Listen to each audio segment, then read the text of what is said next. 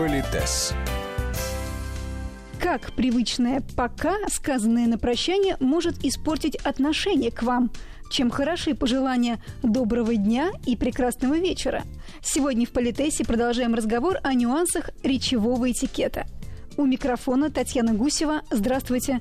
И наш постоянный эксперт, педагог-консультант, специалист по этикету и протоколу Алена Гиль.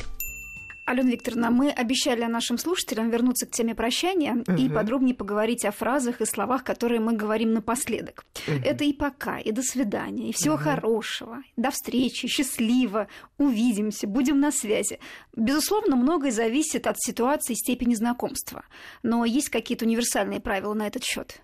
Ну, если философски подходить, то, собственно, вы уже ответили на все вопросы, потому что всегда имеет значение ситуация, кто эти люди, в каких они взаимоотношениях, что они могут себе позволить и так далее, и так далее. Конечно, огромное количество всяких разных пожеланий. У профессионалов называется прощание пожелания. Ну, самые простые, всего хорошего, всего доброго. Почему-то меня, знаете, зацепило слово «будьте здоровы». Если посмотреть словарь русского речевого этикета, там прощаний, ну, не знаю, наша вам с кисточкой или там что-нибудь еще. Понятно, что это очень специфические, да, и они используются в определенной среде, в определенной ситуации.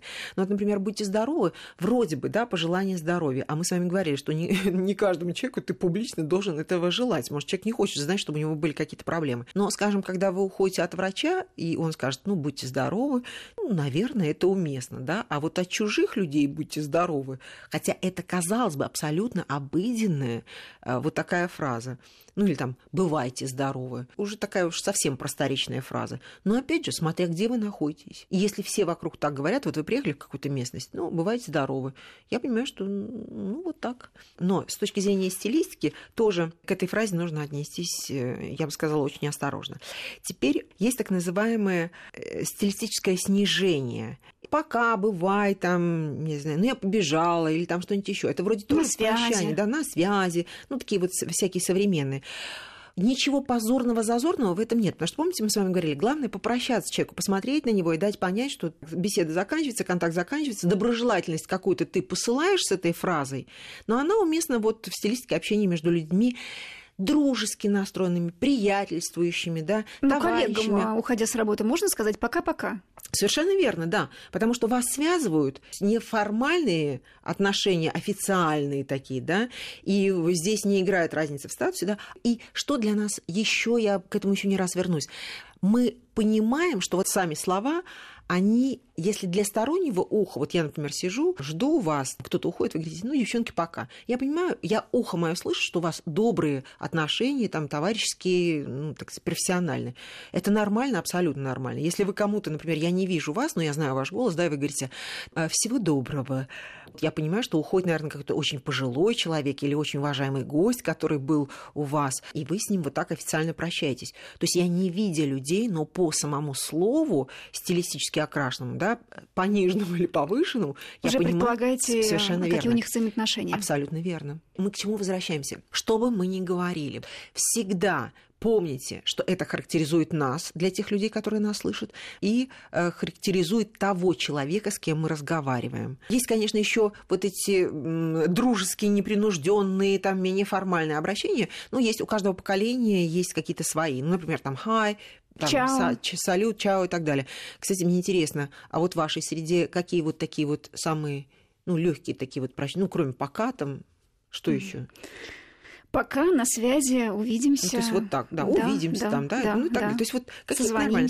Но опять же, это есть поколенчески, хотя все, все знают эти слова, но они характерны для или какой-то среды, или поколения. Потом, когда люди э, ну вот мы надолго с вами прощаемся, ну там до свидания, всего доброго, а когда люди уже сегодня восьмой раз виделись, ну, пройти мимо и не отметиться как тоже нельзя. И помните, мы с вами говорили, что если уж мы с вами в коридоре восьмой раз сегодня встречаемся, то каждый раз раскланиваться, приветствовать там, смешно. Ну, мы просто глазами улыбаемся или что-то еще. И вот когда люди расстаются вот буквально на несколько часов, там, и вы завтра увидите, то, собственно, вы и говорите. Вот это такая вот будничная фраза, там, еще увидимся, там, до вечера. До вот, завтра. Да, до Если завтра. вечером там, с работы уходишь. Да, но опять же, еще раз, вот на прощание, можно уйти молча, да, а можно на прощание сказать какое-то доброе слово. Ну, можно сказать, всем хорошего вечера. Да, совершенно верно. То есть вы еще раз посылаете добрую энергию, еще раз культивируете это в той среде, в которой вы находитесь. И это делается интонацией, ну, собственно, самим действием и какой-то фразой. Что еще?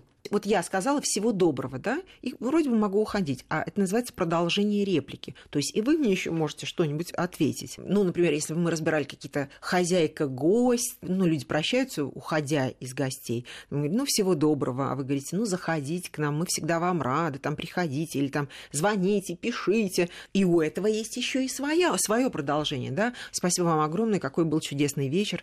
Вы, Татьяна, как хозяйка, говорите, а Алена Викторовна, мы всегда вам рады. Я говорю, благодарю вас, мне очень приятно, ну и так далее.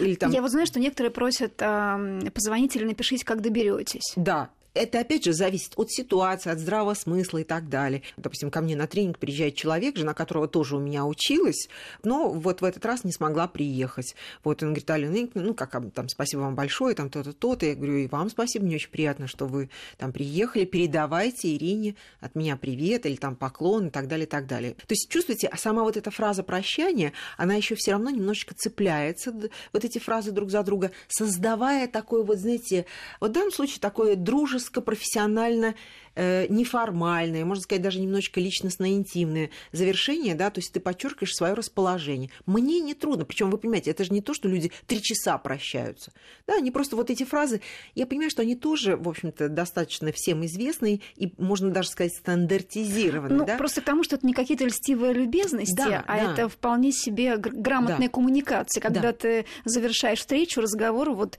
не просто не прощальными словами, да. а еще каким-то пожеланием. Да, совершенно верно. И, конечно, это можно прощаться еще до завтрашнего утра, звоните, ну и вы звоните там и так далее, так далее.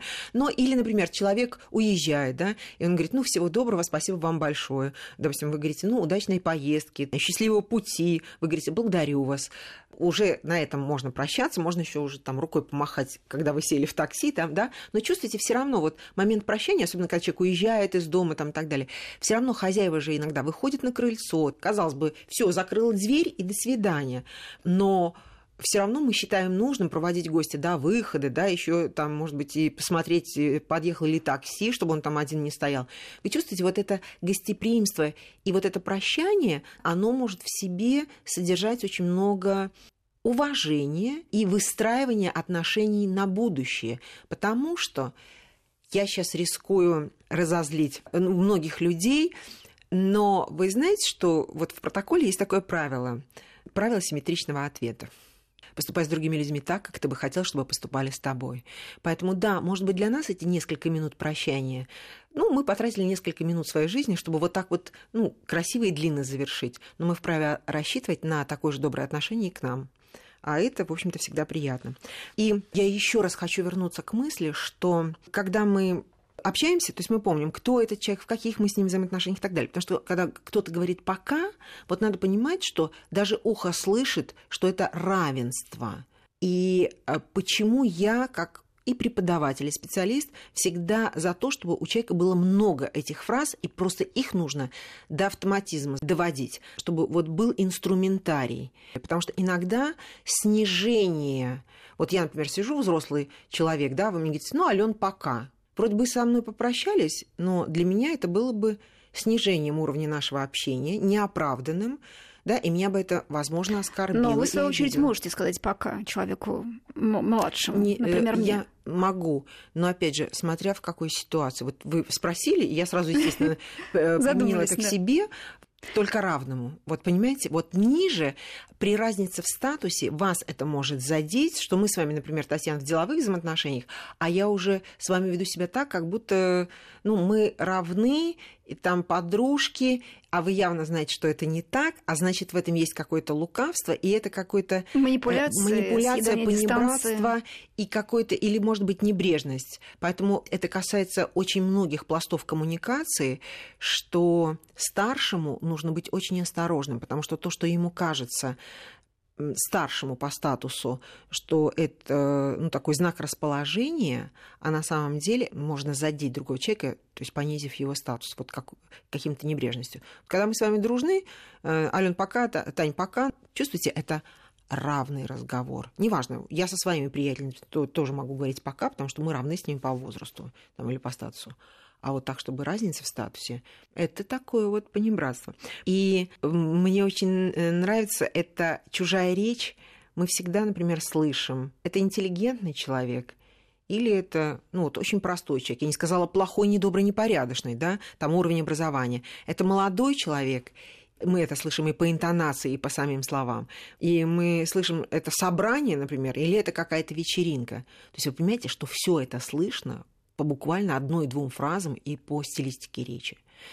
Поэтому, друзья мои, ничего в нашем могучем, прекрасном, объемном русском языке, ничего просто так не бывает. Мы, конечно, многое делаем на автомате, но чем больше у вас бэкграунд, чем больше у вас запас слов, интонаций, ощущений, уважений и так далее, тем точнее вы взаимодействуете с конкретным человеком в конкретной ситуации. И мне кажется, что вот когда мы уходим из дома, есть поцелуй, какие-то прикосновения щека к щеке.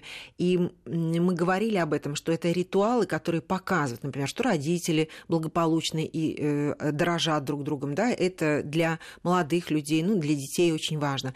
Или, например, там, когда мы ложимся спать. Спокойной ночи, доброй ночи. Вроде это не прощание, да, но в то же время мы расстаемся на ночь, э, на целую ночь.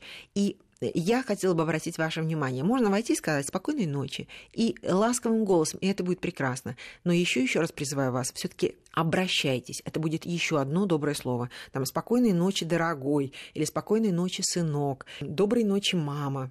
Вот лишний раз произносить эти прекрасные священные слова с э, благопожеланиями, мне кажется, это чудесно. Соглашусь.